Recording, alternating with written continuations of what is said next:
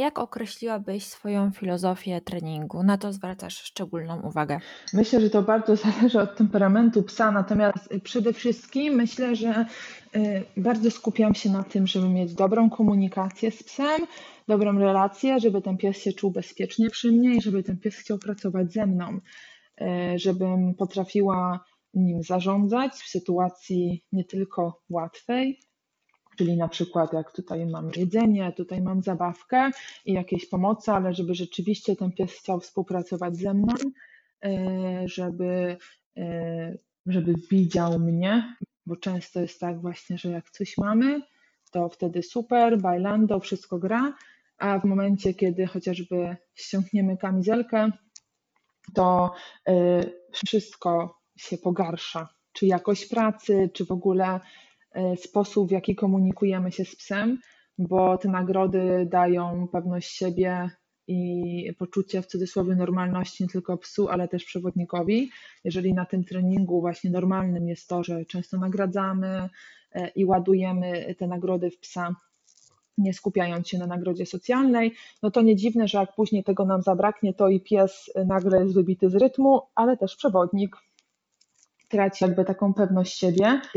E, dlatego przede wszystkim, e, przede wszystkim też skupiam się na takiej, e, na zbudowaniu takiej relacji z psem i znalezieniu takiej tej wspólnej cechy właśnie, która sprawi, że będzie nam się lepiej trenować i jakby nas połączy. Jakby takie połączenie uważam za, za bardzo ważne, bo później nawet jak właśnie już przechodzą te zawody wysokiej rangi, no to wtedy, kiedy mamy coś, co nas łączy z tym psem, uważam, że jest o wiele łatwiej przebrnąć przez e, wszelkie stresy i trudności, niż w sytuacji, kiedy jesteśmy tak sobie niby razem, ale troszkę osobno. Dlatego myślę, że to jest bardzo, bardzo istotne e, w przygotowaniu psa pod zawody. Oczywiście, że ważne są detale, i, i ważne jest nauczenie psa konkretnych ćwiczeń i narzędzi. To wszystko jest istotne i bez tego też nie ruszymy dalej i nie pokażemy się na zawodach. Natomiast dla mnie właśnie bardzo ważne jest szukanie takiego porozumienia z tym psem i budowanie go również w takich trudnych sytuacjach, w sytuacjach rozproszeń, pomiędzy psami, pomiędzy ludźmi. To jest coś, na co ja naprawdę jakby stawiam e, duży jakby duży nacisk kładę na to, żeby mój pies potrafił odnaleźć się w przeróżnych sytuacjach, czy to trudnych, czy trudnych jakby dla mojego psa, być może nam się czasami coś nie wydaje trudne. Także myślę, że to, jest, to są takie najważniejsze rzeczy. E, no i oczywiście oprócz tego e, dochodzi samo podejście do, mm, do obedience, do, do tych ćwiczeń i, i szukanie drogi dla siebie i dla danego, danego teamu.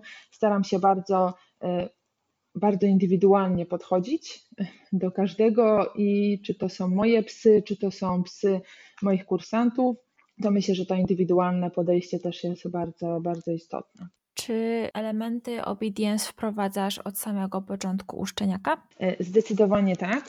Natomiast przyznam, że z każdym moim psem, którego mam, z każdym kolejnym e, mniej robię obedience na początku. Co mam na myśli?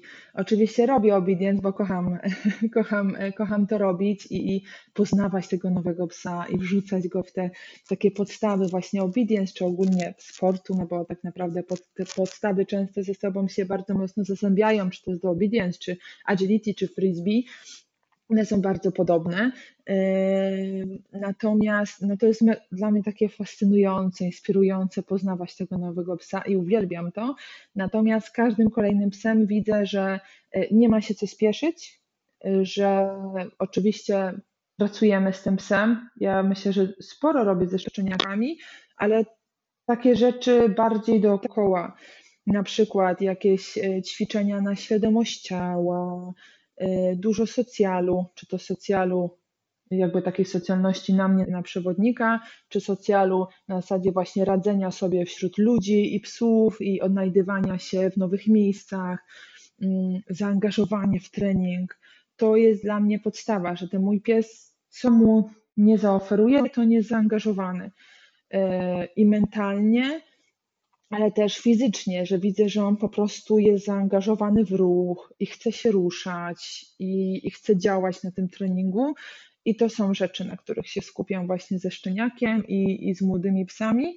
W związku z powyższym y, można powiedzieć, że same elementy obedience wprowadzam od szczeniaka, ale jeżeli chodzi o takie konkretne podćwiczenia, no to z każdym psem, y, jak jest młody, robię tego coraz mniej. Y, uważam też, bo ja z Torinem bardzo szybko awansowałam do, do trójki i uważam, że na ten moment, po latach uważam, że to było o wiele za szybko. Wprawdzie z Torinem mm, nie żałowałam tego w sensie, e, może inaczej, nie pożałowałam tego, bo tak jak wspominałam, jest niesamowitym psem i on się urodził, żeby pracować.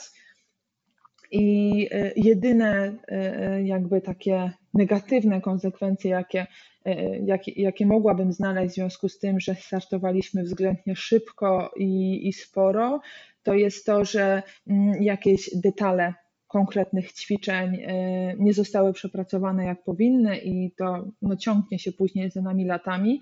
Natomiast jeżeli chodzi o jego mentalność jako zawodnika, jako psa i tak dalej, to y, jakby nie zaszkodziło mu to, bo on jest bardzo dojrzały. Natomiast y, przede wszystkim jakby wyciągnęłam z tego wnioski i, i staram się z młodym psem nie robić za dużo, i nie, nie startować też za szybko, oczywiście. I właśnie z każdym psem, przechodząc przez każdego swojego kolejnego psa, wyciągam te wnioski i to się bardzo zmienia. No bo inaczej pracowałam z Torinem, kiedy był młody, inaczej e, z Misią, no i z każdym kolejnym psem to już troszeczkę modyfikuję i właśnie czy to filozofia treningu, czy obedience, to to się zawsze zmienia i, i, i powinno się zmieniać, no bo się rozwijamy. Także na ten moment y, z młodym psem od początku robię obedience zdecydowanie, y, natomiast y, robię to w bardzo formie takiej zabawowej i przede wszystkim skupiam się na takich rzeczach, na takiej ogólnorozwojówce, żeby ten pies ogólnie się rozwijał i żeby można było z niego jakby wyciągnąć cały cały potencjał. Uważam, że to bardzo procentuje i, e, i że za dużo jest e, psów, które, które szybko czy startowały, czy, czy trenowały sporo i, i można, na tym, można na tym stracić. Mówię, sama wyciągnęłam wnioski po swoich treningach z Torinem. Miałam dużo szczęścia, bo właśnie tak jak mówię, sporo nie straciłam, ale staram się podchodzić z każdym psem, e, e, z każdym szczeniakiem, który czy przychodzi na zajęcie, czy którego mam sama i jakby przedstawiać właśnie e, swoją wiedzę gdzieś tam opartą na, na zbieranych doświadczeniach, na tym, co, co się obserwuje. I zdecydowanie, jeżeli właśnie miałabym komuś coś polecić, to żeby nie robić za dużo trudnych rzeczy, żeby nie skupiać się tylko na obedience czy danym sporcie, w którym się jest, tylko faktycznie, żeby e, podejść tak ogólnorozwojowo, żeby zobaczyć, e, co psu sprawia trudność. Na przykład Misia od początku była mega rozwinięta fizycznie, ale mentalnie nie za bardzo, bo jest bardzo miękka i wiele rzeczy robiła na nie wrażenie. Także ja na początku to ją budowałam, jej zaangażowanie i motywację, jej chęć do jedzenia, ale przede wszystkim właśnie pracowałam, żeby chciała się bawić w trudniejszych warunkach. Ja bardzo dużo, ja tak naprawdę pierwszy rok, pomijając tam jakieś elementy obedience, które się pojawiały, natomiast ja byłam głównie skupiona na tym, żeby ją budować, żeby ona przy innych ludziach chciała jeść, chciała się bawić, tak samo przy innych psach. No i to mi mega zaprocentowało. Ta cierpliwość, właśnie, to skupienie się na tych rzeczach dookoła, na odpowiednim budowaniu młodego psa i, i później tak naprawdę mi się tylko rozkwitała. Także nauczona właśnie tym, e, e, staram się tak podchodzić do treningu z młodym psem. Trenujesz w jakimś e, systemie, jeśli chodzi o ilość treningów w tygodniu, czy masz jakiś inny plan treningowy? To się bardzo zmienia i na przestrzeni lat też się bardzo zmieniało, bo staram się, że tak powiem, eksperymentować i próbować. Czasami trenuję więcej, czasami mniej. Natomiast na ten moment najbardziej mi się sprawdza, kiedy tych treningów e, w tygodniu, powiedzmy tam przed zawodami też myślę, nie w takim luźnym trybie, mam od 4 do 5, czasami jest ich 6, natomiast to jest raczej rzadziej niż częściej. Mm, Zależy też w jakiej części jakby sezonu obecnie startowego się znajdujemy. Zimą na pewno robię z psami więcej przygotowania takiego fizycznego, więcej treningów, e, treningu fitnessowego, żeby je fizycznie przygotować i rozwinąć e, w innych też właśnie wzorcach ruchowych. E, po Mistrzostwach Świata, czy właśnie po prostu latem, kiedy jest tak lżej, staram się psom wprowadzać też elementy innych sportów, czy to jakieś frisbee, czy pasienie, czy tropienie teraz robimy, jakby staram się je rozwijać e, e, w tym zakresie. No i te treningi innych dyscyplin też właśnie wchodzą w ten plan treningowy mój. Natomiast kiedy typowo przygotowuję się do zawodów, e, kiedy ten mój pies ma już tę formę, no to wtedy powiedzmy tak uśredniając 5 treningów tygodniowo, do tego długie spacery, na których po prostu moje psy swobodnie spacerują, i zawsze mają jeden dzień e, w tygodniu wolnego, e, żeby po prostu i odpoczęły im głowy, i odpoczęły ciała. Więc zazwyczaj w takim trybie działam. Natomiast z misią, która właśnie też jest e, delikatniejsza, wówczas jeden trening obedience zastępuje treningiem właśnie innej dyscypliny, nawet w przygotowaniach do przykładowo Mistrzostw Świata. Bo dla niej to jest za duże obciążenie, żeby tyle razy w tygodniu robić obedience. Natomiast kiedy robię z nią też inne rzeczy, to ona jest wtedy i kondycyjnie przygotowana odpowiednio, i ta kondycja mentalna też jakby jest utrzymana na najwyższym poziomie, a równocześnie nie jest ona zbytnio obciążona. A jeśli chodzi o konkretne ćwiczenia, załóżmy, że jakieś sprawia szczególną trudność danemu psu, to stawiasz na nie priorytet i ćwiczysz na każdym treningu, czy jakoś to rotujesz? Y, wiesz co, to bardzo zależy, bo tak naprawdę jakby nie patrzeć, można powiedzieć, że każdy pies ma jedno takie ćwiczenie, co nie wychodzi i często jest tak, że ono się utrzymuje całe życie.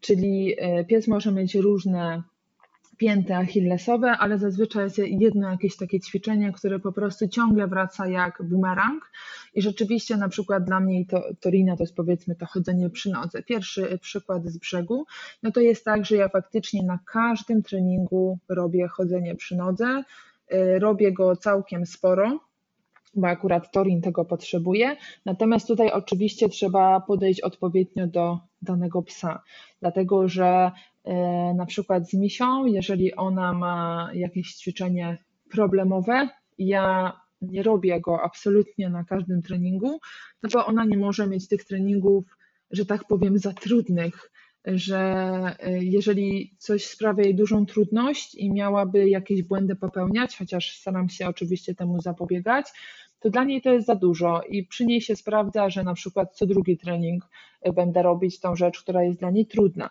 Więc tutaj znowu bardzo mocno trzeba podejść indywidualnie do danego przypadku, danego psa i z jednym psem lepiej się sprawdzi, jak faktycznie weźmiemy to pod lupę i na każdym treningu będziemy po prostu jak chodzenie, naprawdę dużo tego chodzenia robić i oczywiście ważne jest też, żeby szukać różnych rozwiązań, e, żeby sprawdzać różne metody, i, i próbować nowych rzeczy też, różnych podejść do danego ćwiczenia, patrzeć, czy działa, czy nie działa, mm, jak pies reaguje, obserwować. I właśnie tak naprawdę regularny trening i, i, sprawdzanie tego, robienie tego prawie na każdym treningu, no pozwala nam te wnioski wyciągnąć szybciej. Natomiast e, wszystko zależy od tego, jakie ćwiczenie jest problematyczne, mm, bo na przykład misi bardzo y, no, takie problematyczne niewątpliwie są blokady y, różnego, y, tak naprawdę wszystkie blokady jakie są. Natomiast już nie ze względu nawet na jej temperament, ale ze względu na duże obciążenie podczas ćwiczenia przywołania z blokadami, nie robię tego za często. Robię tylko wtedy, kiedy, że tak powiem, muszę. Czyli zbliżają się zawody i chcę te blokady troszkę poprawić, no to wtedy nad nimi pracuję Natomiast, natomiast kiedy mamy luźny okres, taki e, między zawodami, to ja tych blokad nie będę dużo robić, dlatego że nie chcę za bardzo jej obciążać. Oczywiście będę próbować i będę ćwiczyć nad nimi, ale wtedy, kiedy będę miała na przykład dogodne warunki, czyli na przykład na piasku chociażby, nie? Więc to zależy od tego, jakie to jest ćwiczenie, jaki to jest pies i jaki ma temperament. No ale zazwyczaj trzeba coś po prostu porządnie przetrenować, nie da się ukryć. A co aktualnie uznajesz za waszą słabość? Co byś chciała poprawić do Mistrzostw Polski? No rety, chodzenie przy nodze. To po prostu i z jednym i z drugim, Matko Bosko. To po prostu do mnie wraca, bo jak z, z Zakiem, kiedy szukałam sportu dla nas i spojrzałam na to obedience, na to chodzenie przy nodze i ja powiedziałam wtedy z taką ironią, no przecież chodzić przy nodze będzie umiał. No i proszę, nie? Także to chodzenie chodzi za mną do dzisiaj. To jest e, klątwa, którą na siebie nałożyłam lata temu, ironizując obediensowe chodzenie przy nodze. E, także na pewno jest to nasza pięta achillesowa, zarówno moich psów, jak i moja. Także e, przyznam, że o wiele łatwiej pracuje mi się z, z moimi kursantami nad chodzeniem przy nodze niż mi samej. Chodzenie przy nodze jest trudne do przepracowania, bo no nie mamy takich warunków też odpowiednich, czyli na przykład hale z lustrami. Moje chodzenie z misią było naprawdę bardzo znośne, bym powiedziała, bardzo znośne, do momentu, aż zaczęły się dziać rzeczy, których nie widziałam. Jakieś dziwne ruchy zadem i e, nie mam pojęcia w sumie do dzisiaj, co ona dokładnie robi. Czasami uda mi się to nagrać, czasami nie, ale zareagowanie tu i teraz, kiedy widzę, że mm, jej e, pychol jest w dobrym miejscu, e, i jakby przód psa jest w dobrym miejscu, a nagle czuję, że coś się zadem dzieje i nie jestem w stanie zareagować tu i teraz. Dlatego myślę, że z jednej strony wpływają na to warunki, e, właśnie, że nie mamy możliwości pracować na halach z lustrami i widzieć dokładnie, co się dzieje tu i teraz, jak i dwa, po prostu jest to ćwiczenie, które jest e, dla mnie trudniejsze niż reszta i dla moich psów w związku z powyższym również.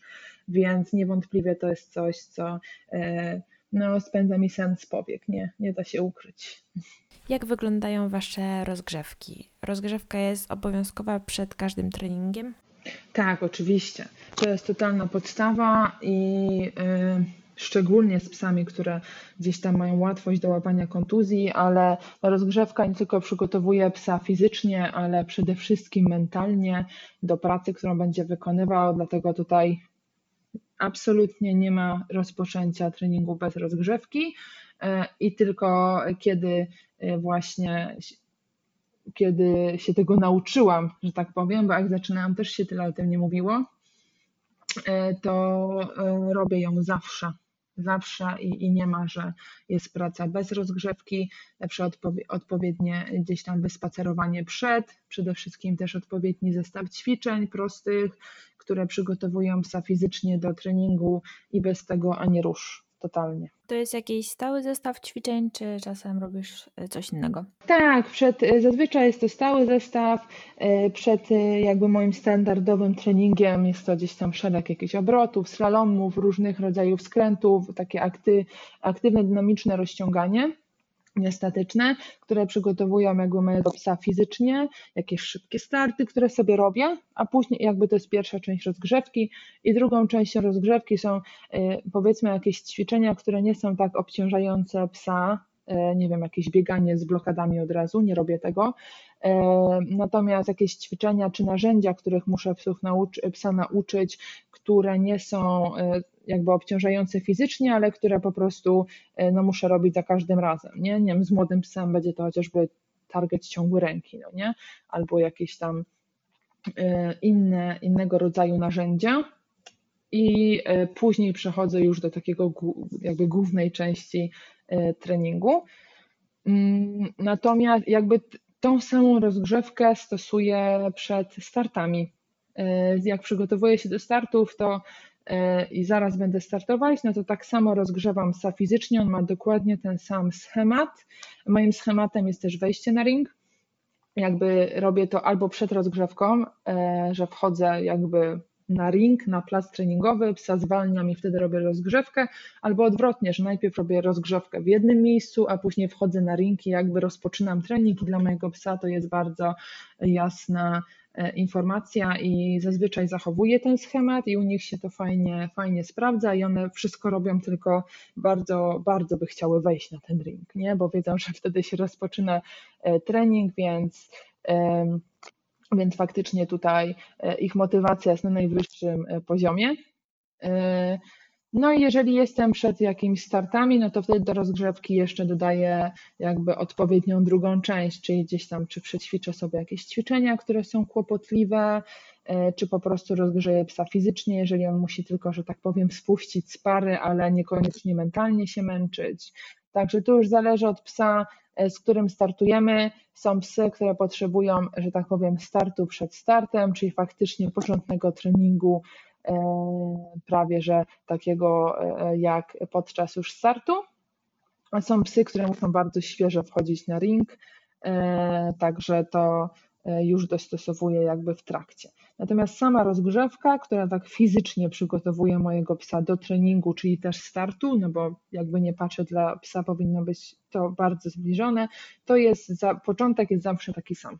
Czyli z każdym psem masz inną rutynę startową. Jak przyjeżdżasz już na teren zawodów, to co robisz po kolei? Tak, zdecydowanie. Ta rutyna jest inna i przede wszystkim ta rutyna jest zmienna, bo jeżeli jest gorąco, to inaczej przygotowuję swojego psa. Jeżeli jest chłodno i na przykład mają ogrom energii, no to to przygotowanie też też jest inne, muszę e, bardziej je wytrenować, że tak powiem, po prostu właśnie spuścić z pary, żeby one się troszkę wybiegały, porobić jakieś ćwiczonka, trochę e, popracować z komisarzem. Myślę, że to jest taki stały, zdecydowanie stały punkt, przygotowanie przed wejściem na zawody, jakby kontynuacja pracy, no bo to normalnie robię na treningach, kontynuacja pracy nad odwrażliwianiem na komisarza, Mopsy bardzo łatwo się właśnie zaucz, za, zauczają, że to komisarz mówi, że jest komenda, wtedy jestem wysłany i w pewnym momencie najchętniej robiłyby wszystko same, no bo one przecież wiedzą. Bo komisarz powie komenda, to ja już wiem, że ja mam to robić.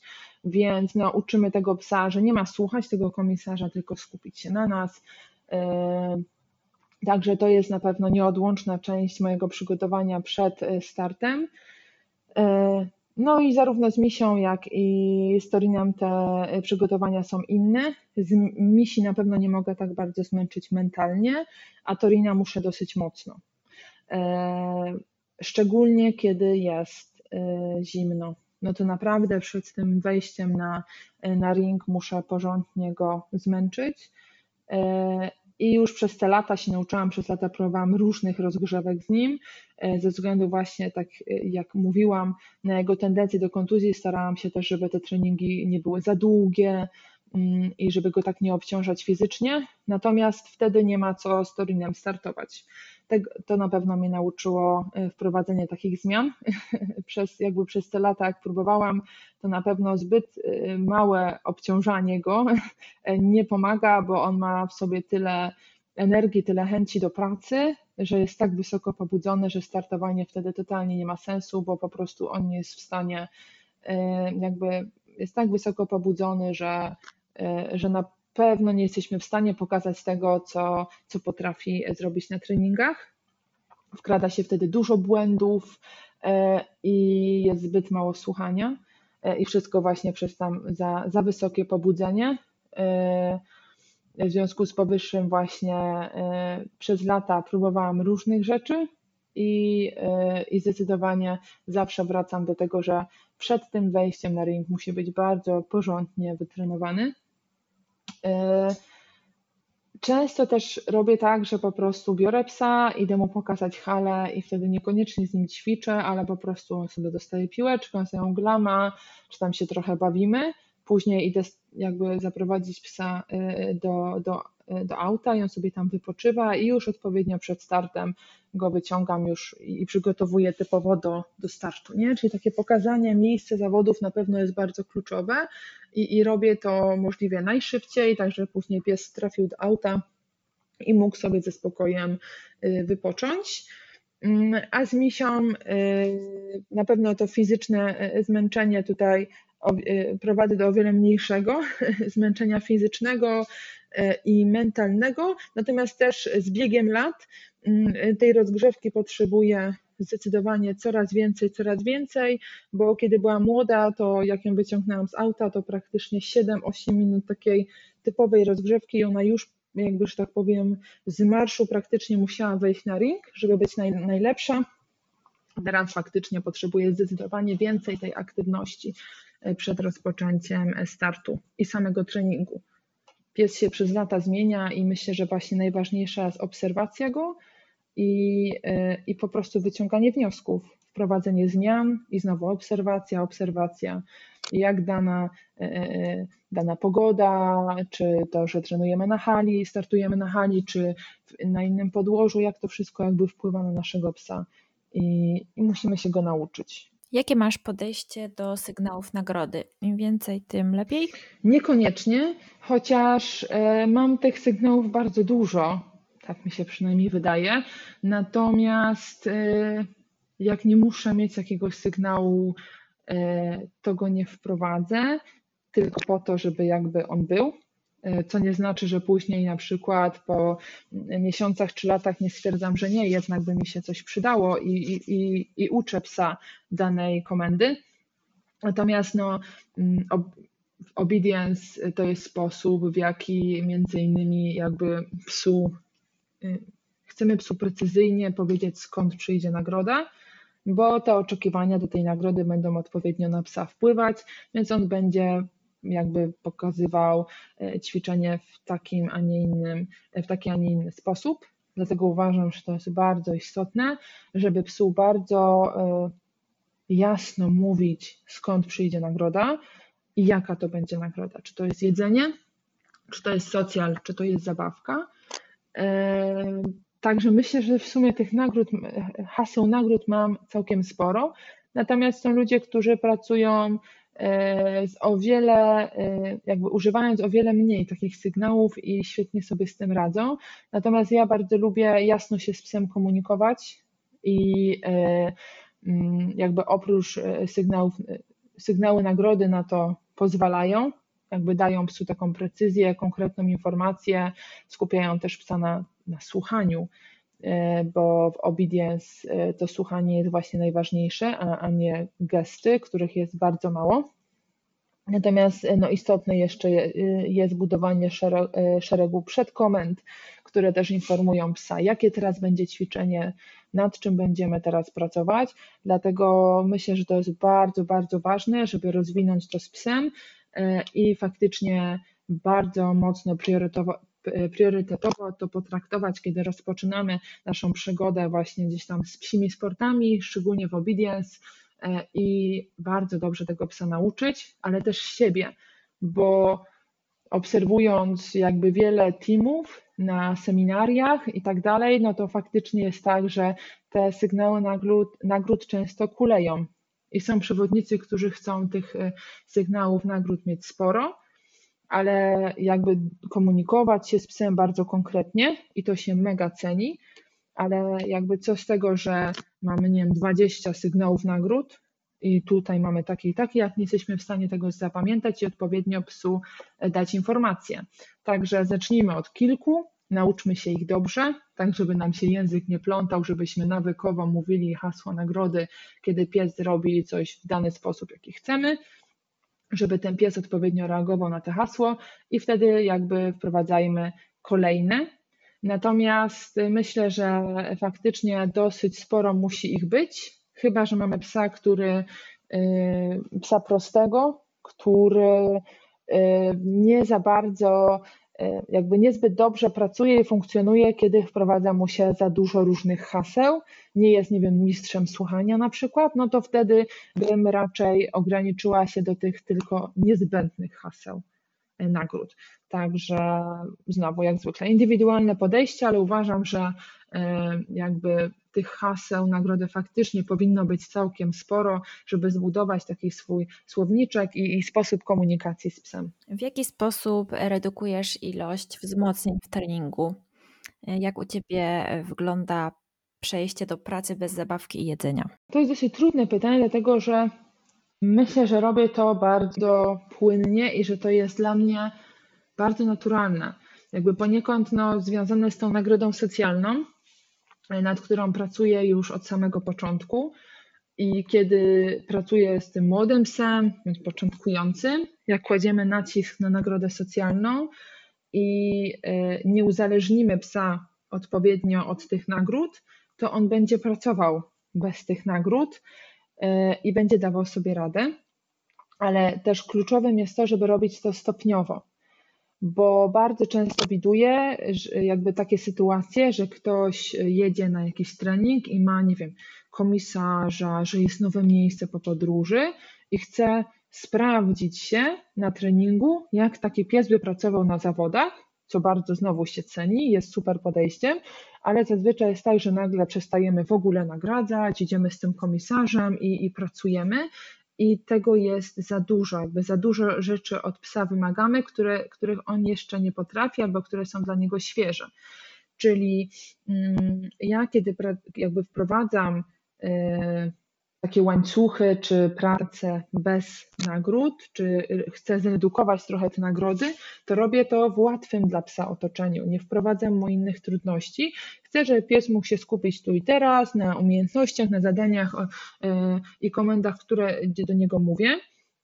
Zazwyczaj wybieram też te, które on lubi robić. E, wtedy e, wtedy faktycznie jest tak, że nie odczuwa on aż takiego braku tych nagród, odpowiednia komunikacja i nagroda socjalna też prowadzi do tego, że pies bez tego smaczka czy bez tej zabawki nie umrze, że nadal chętnie będzie chciał z nami współpracować. Natomiast istotne też jest to, żeby trening był ciekawy, bo jeżeli nasz pies nie będzie lubił tego, co robimy na treningu, to nawet z nagrodami albo zabawką może nie być szału, może nie być odpowiednio zaangażowany, czy nie mieć odpowiedniej motywacji. Dlatego myślę, że przede wszystkim mega ważne jest to, żeby trening był ciekawy, bo jak pies jest zainteresowany tym, co mu zaproponujemy, jeżeli jest w nas taki wpatrzony i taki, o kurczę, będziemy coś robić razem, to o wiele łatwiej wycofywać wszelkiego rodzaju nagrody.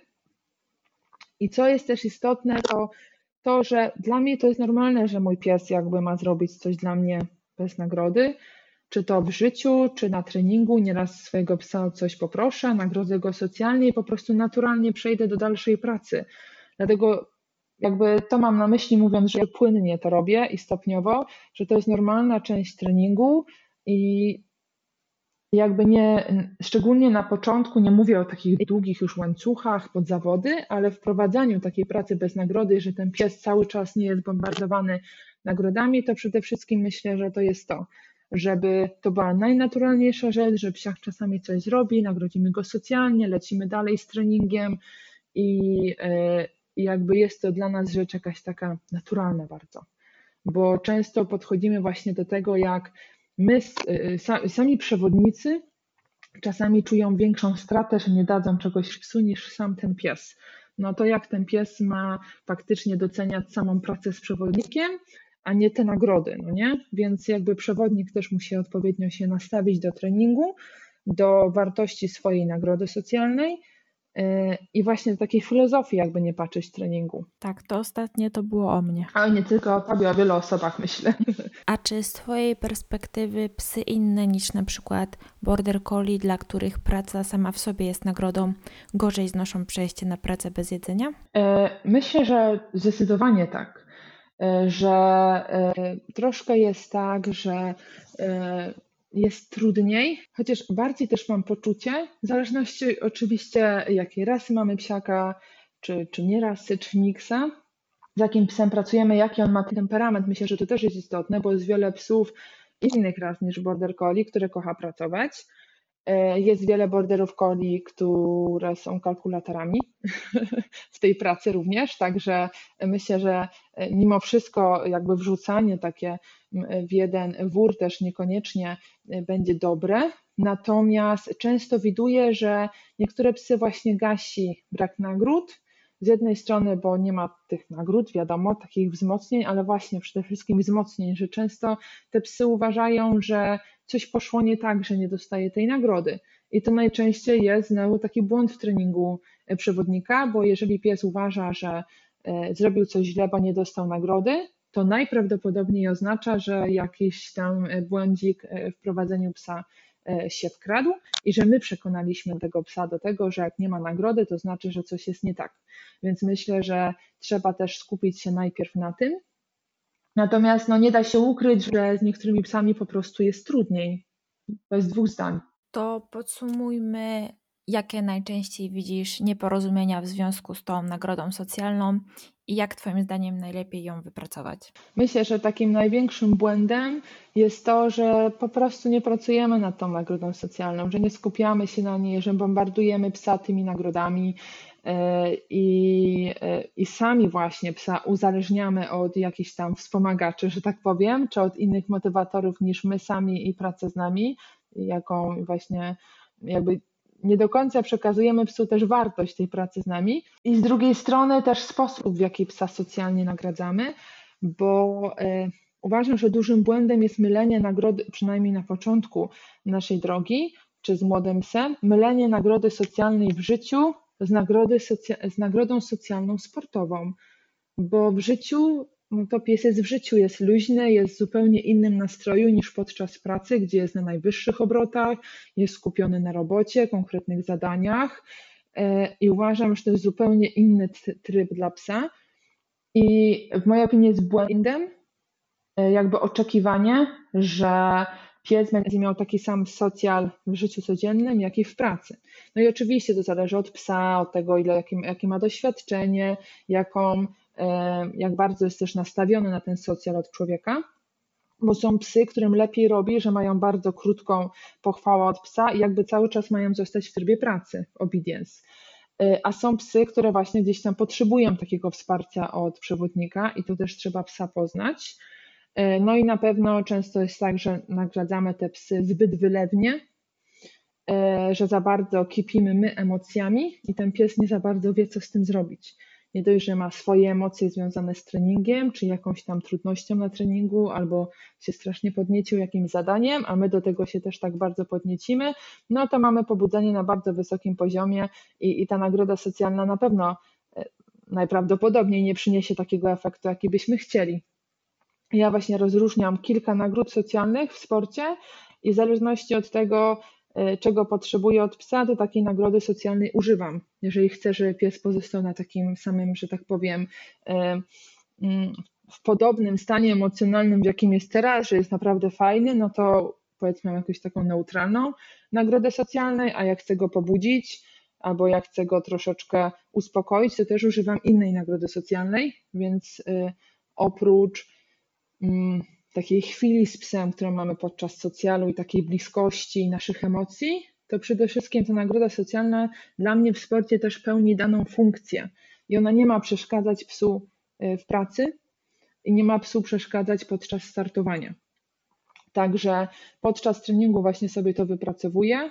Y, znowu obserwuję, patrzę, jak moja nagroda socjalna wpływa na psa, jak mogę to zmienić y, i, e, no i wprowadzam dane zmiany.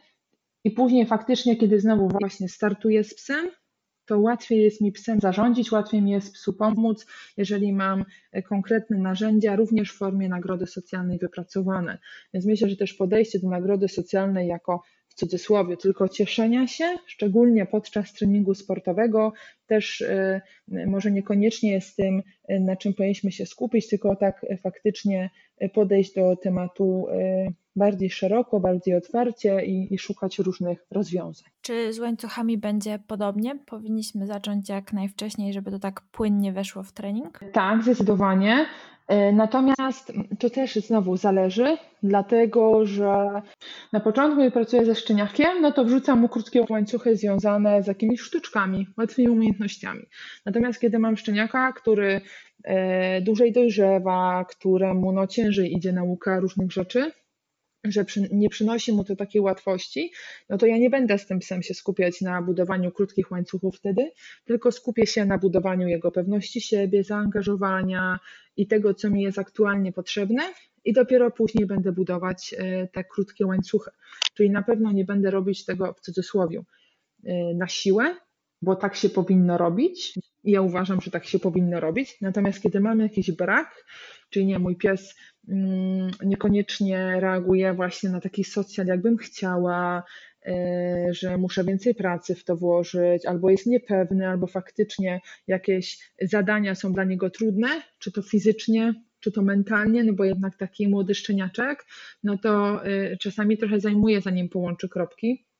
Niektóre szczenięta będą się uczyć błyskawicznie, E, natomiast najczęściej jest tak, że ten pies po prostu potrzebuje chwilę czasu, żeby e, zrozumieć, że jak ruszy tą łapką, to ta łapka się faktycznie rusza, a nie całe ciało, czyli właśnie załapać tej świadomości ciała, zacząć słuchać, wiele szczeniąc też. Ciężko jest im skupić się też na słuchaniu, no i też znowu odpowiednia koncentracja, odpowiednia chęć współpracy z człowiekiem. To nie jest tak, że wszystkie psy to mają, Dlatego dla mnie to będzie priorytet i wtedy wprowadzę proste, proste łańcuchy. A jeżeli mój pies od początku jest taki, że po prostu tu chce robić, jest fajna koncentracja, to jak najbardziej te krótkie łańcuchy będę wprowadzać. Czy kreatywność w obedience jest ważna? Jak często musisz kombinować i wymyślać nowe sposoby na stare ćwiczenia? E, myślę, że jest bardzo ważna, e, jak nie nawet kluczowa, e, dlatego że właśnie to jest troszeczkę tak, że te ćwiczenia w obedience jakby są wykonywane według danego schematu, czyli każdy pies w teorii powinien je robić tak samo. A z racji tego, że mamy ogrom różnych temperamentów, ogrom różnych e, psów, mam na myśli o różnych budowach, o różnych predyspozycjach, czy to właśnie fizycznych, czy mentalnych, e, no to inne rzeczy sprawiają psu trudności. Dlatego, żeby na, faktycznie uczyć psów tych samych ćwiczeń, myślę, że właśnie tutaj paradoksalnie trzeba mieć ogrom E, kreatywności, ogrom takiej otwartej głowy i szukania przeróżnych rozwiązań, e, żeby faktycznie znaleźć to najlepsze dla danego psa. I oczywiście jest zestaw jakichś metod czy ćwiczeń, które zazwyczaj e, pomagają, albo zazwyczaj są dobrym startem na rozwiązanie jakiegoś problemu, a później już typowo, kiedy chcemy dopracować coś, to dostosowujemy właśnie dla danego psa ale myślę, że to bardzo fajne pytanie i też dosyć prosta odpowiedź właśnie, że tej e, kreatywności wbrew pozorom potrzebujemy całkiem sporo. A przychodzi Ci do głowy jakiś taki pomysł na ćwiczenie, którego nigdy wcześniej nie stosowałaś? Myślę, że z misią chociażby o, e, nauka omijania, które robiłam poprzez przywołanie tak naprawdę, typowo przez przywołanie i dodanie właśnie takiego trochę przystanku po drodze. Ciężko mi to dokładnie wytłumaczyć słowami, natomiast myślę, że chociażby to e, było e, innym podejściem, bo Misia fatalnie się odsyłała przez jej brak pewności siebie, więc wszystko, każde też wysyłanie budowałam na początku poprzez biegnięcie do mnie, a dopiero później dopiero później faktycznie wprowadzałam taki element odsyłania ode mnie. Więc może to e, byłoby jakimś takim przykładem, pierwszym z brzegu. A jeśli chodzi o osoby, które przychodzą do Ciebie na treningi, to na czym najczęściej wykładają się początkujący przewodnicy, a na czym zaawansowani?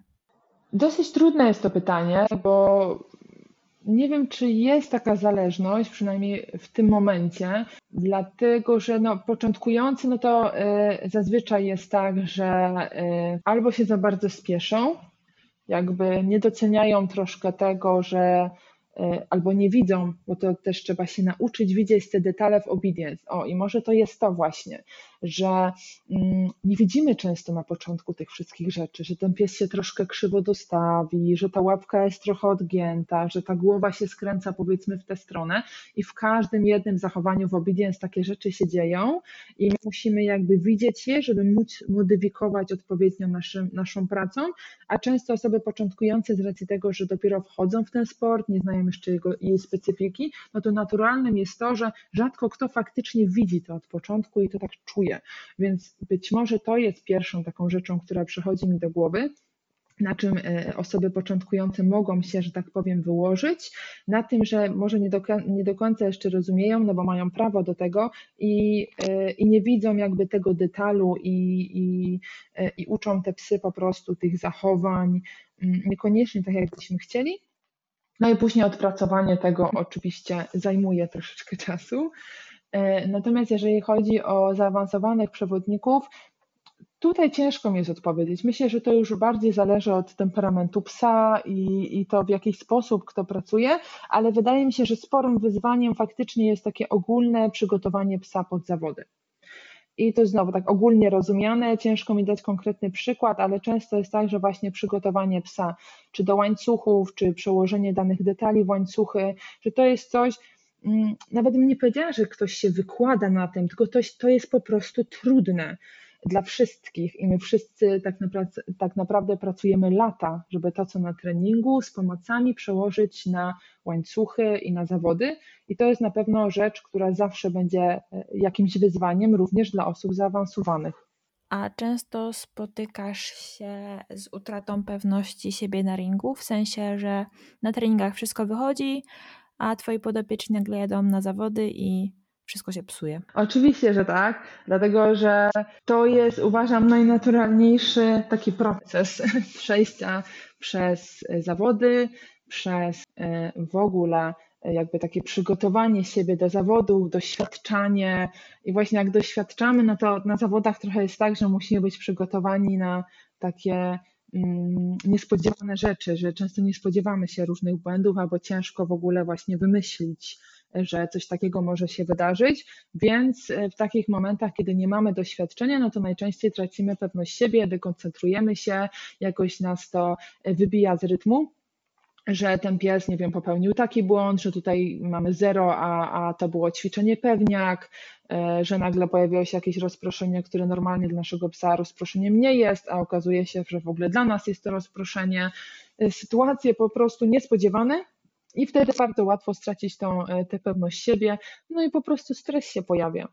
E, stres się pojawia, więc wtedy, e, wtedy robi się rzeczy różnego rodzaju, w zależności jak wysoki ten stres jest, w bardzo wysokim stresie, co też widać w ogóle na Mistrzostwach Świata chociażby, popełnia się naprawdę sporo błędów, co dopiero, kiedy ktoś dopiero uczy się startować, jest psem, który też nie jest jeszcze do końca doświadczony, obydwoje się uczymy i my, przewodnicy, i pies się uczy, no to wtedy jest na pewno trudniej. W związku z, powyż, w związku z powyższym faktycznie trudno, żeby, wydaje mi się, że to jest trudne, żeby ta wysokość, żeby ta pewność siebie była na bardzo wysokim poziomie od samego początku i uważam, że to jest normalny proces, że trzeba przez niego przejść.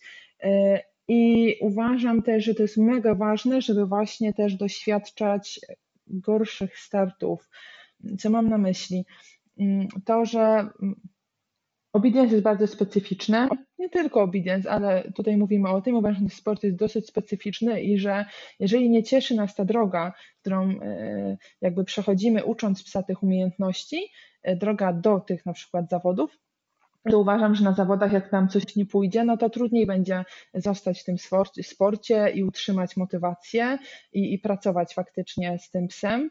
Jeżeli dla nas taki gorszy start na zawodach jest od razu, nie wiem, postrzegany jako ogromną porażkę i tak dalej, ja na przykład mam tak, że po zawodach, jak szczególnie takich, co, których mi coś nie poszło, to mam takie od razu, że co mogę zrobić lepiej? I oczywiście mam na myśli tutaj pracę z psem, ale również pracę nade mną, co mogłabym zrobić lepiej, jak się lepiej zachować?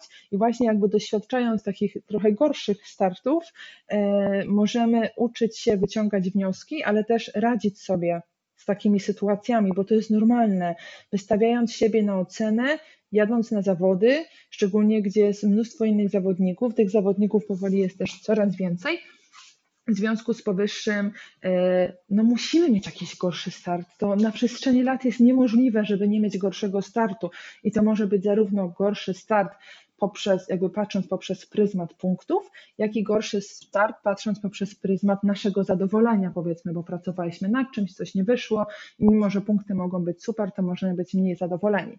I uważam, że takie starty nas bardzo dużo uczą i pokory, i takiego ogólnego podejścia do sportu, i szanowania też naszego psa, doceniania wtedy też y, go wtedy, kiedy wychodzi. Myślę, że wtedy bardziej naszego psa doceniamy zdecydowanie więc to jest mega, mega ważne i właśnie powinniśmy przez to wszystko przejść. A zanim to wszystko zrozumiałaś, to miałaś jakieś większe chwile zwątpienia?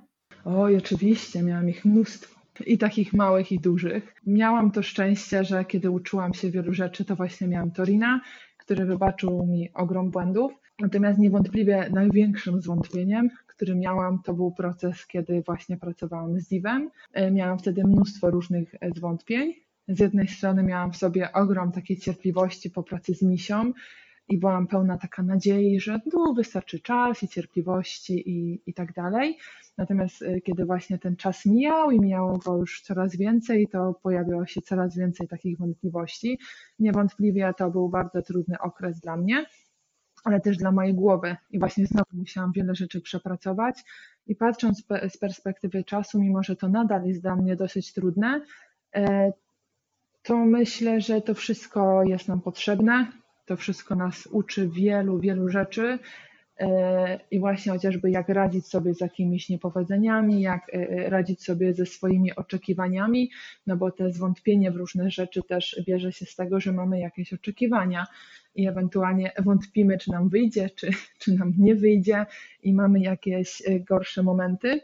Także myślę, że chwile zwątpienia e, jest ich bardzo dużo. Zazwyczaj one są małe i bardziej na zasadzie właśnie wyciągania wniosków i obserwacji, ale zdarzają się niewątpliwie też i te większe. E, na pewno z Dorinem, które miałam takie chwile zwątpienia, były w momencie, kiedy on mi dużo chorował Mm, miał sporo kontuzji i mimo, że jeździłam e, do najlepszych specjalistów i naprawdę no, robiłam wszystko, to ciężko mi było zaakceptować to, że on te kontuzje łapie, że to się dzieje, mimo takiej opieki, mimo stosowania się wszystkich zaleceń.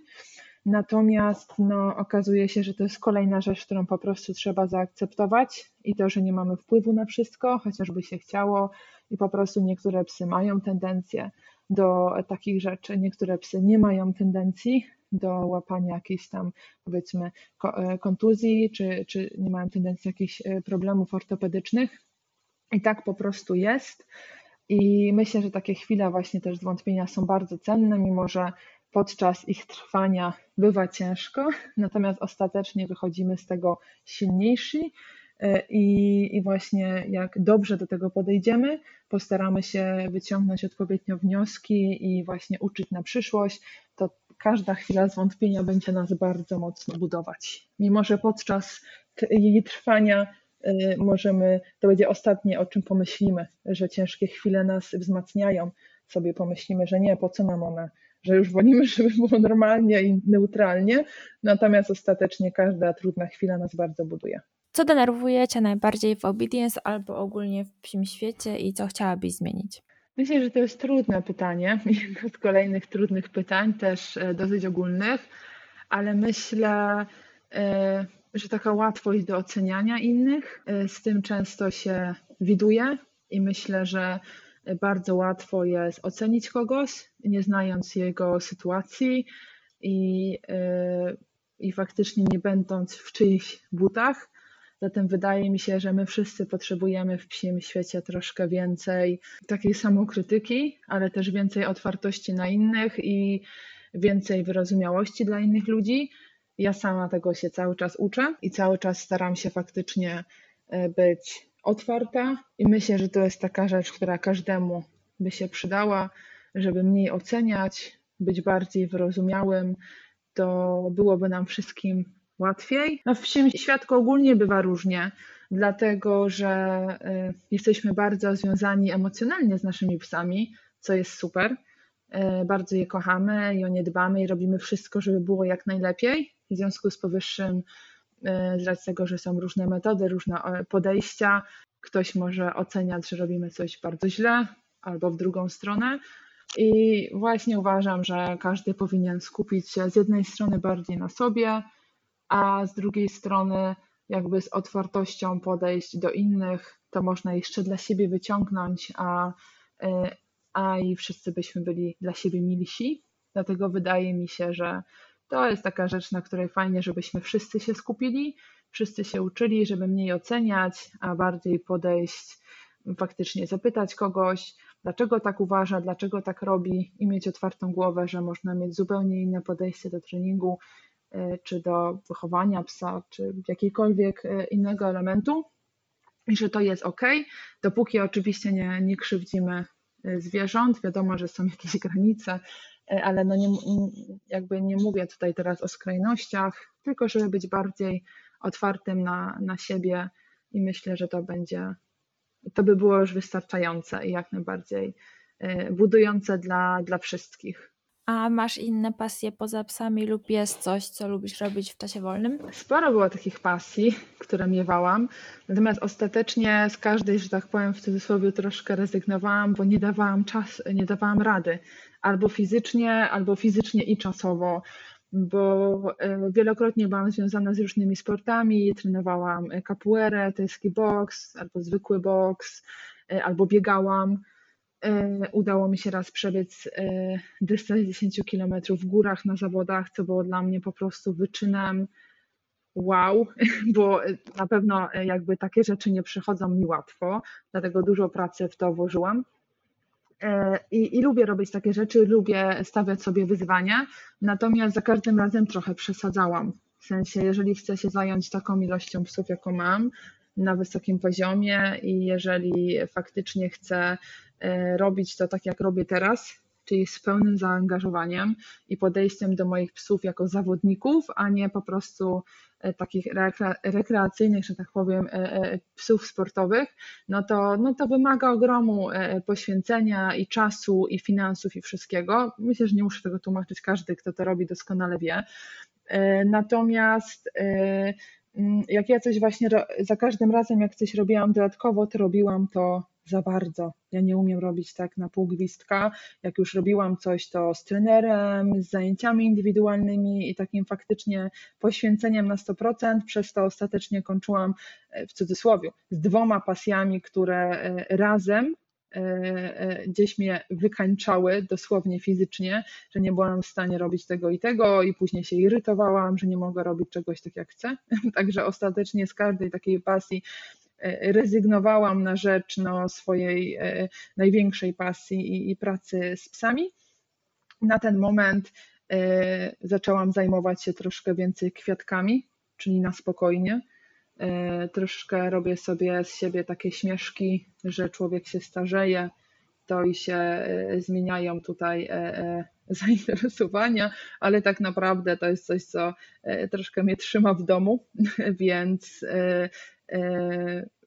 a ja bardzo doceniam bycie w domu z racji tego, że ciągle wyjeżdżam i no, każdy trener wie, jak to jest w takim trybie wyjazdowym. Mi tęskno do domu, także opieka nad tymi kwiatkami to jest bardzo świeże, jestem bardzo początkująca. Staram się nie zabijać kwiatków, bardziej tak bym to powiedziała na ten moment. Także e, chwilowo e, moją pasją jest niezabijanie kwiatków i, e, i właśnie poświęcanie trochę czasu na bycie w domu. I, i bardzo ten czas doceniam. E, na pewno jeszcze będę miała wiele różnych takich zainteresowań, natomiast zawsze głównym zainteresowaniem będzie, będą psy i praca z nimi. Staram się, oczywiście byłoby zdrowo, żebym miała na stałe, zdrowo oczywiście tak w cudzysłowie, tak mentalnie dla mojej głowy, żebym na stałe miała swoją taką drugą pasję, niezwiązaną w ogóle z moim zawodem, z moją pracą. Natomiast no, ja kocham to robić i po prostu uwielbiam to i, e, i nie czuję się bardzo skrzywdzona z tego powodu, że tyle czasu mi to zajmuje. Wiadomo, że bywam zmęczona, nie jestem cyborgiem. E, każdy e, na pewno ma takie chwile, natomiast uwielbiam to robić, także inne rzeczy pojawiają się i znikają, i pewnie będą wracać jeszcze różne zainteresowania, ale głównie wszystko kręci się wokół psów. Tutaj nie da się ukryć, że jestem na 100% naprawdę zaangażowana w to i, i to jest coś, na co poświęcam swoje życie i mi z tego powodu bardzo dobrze. To tym pozytywnym akcentem możemy zakończyć tę rozmowę. Dziękuję bardzo.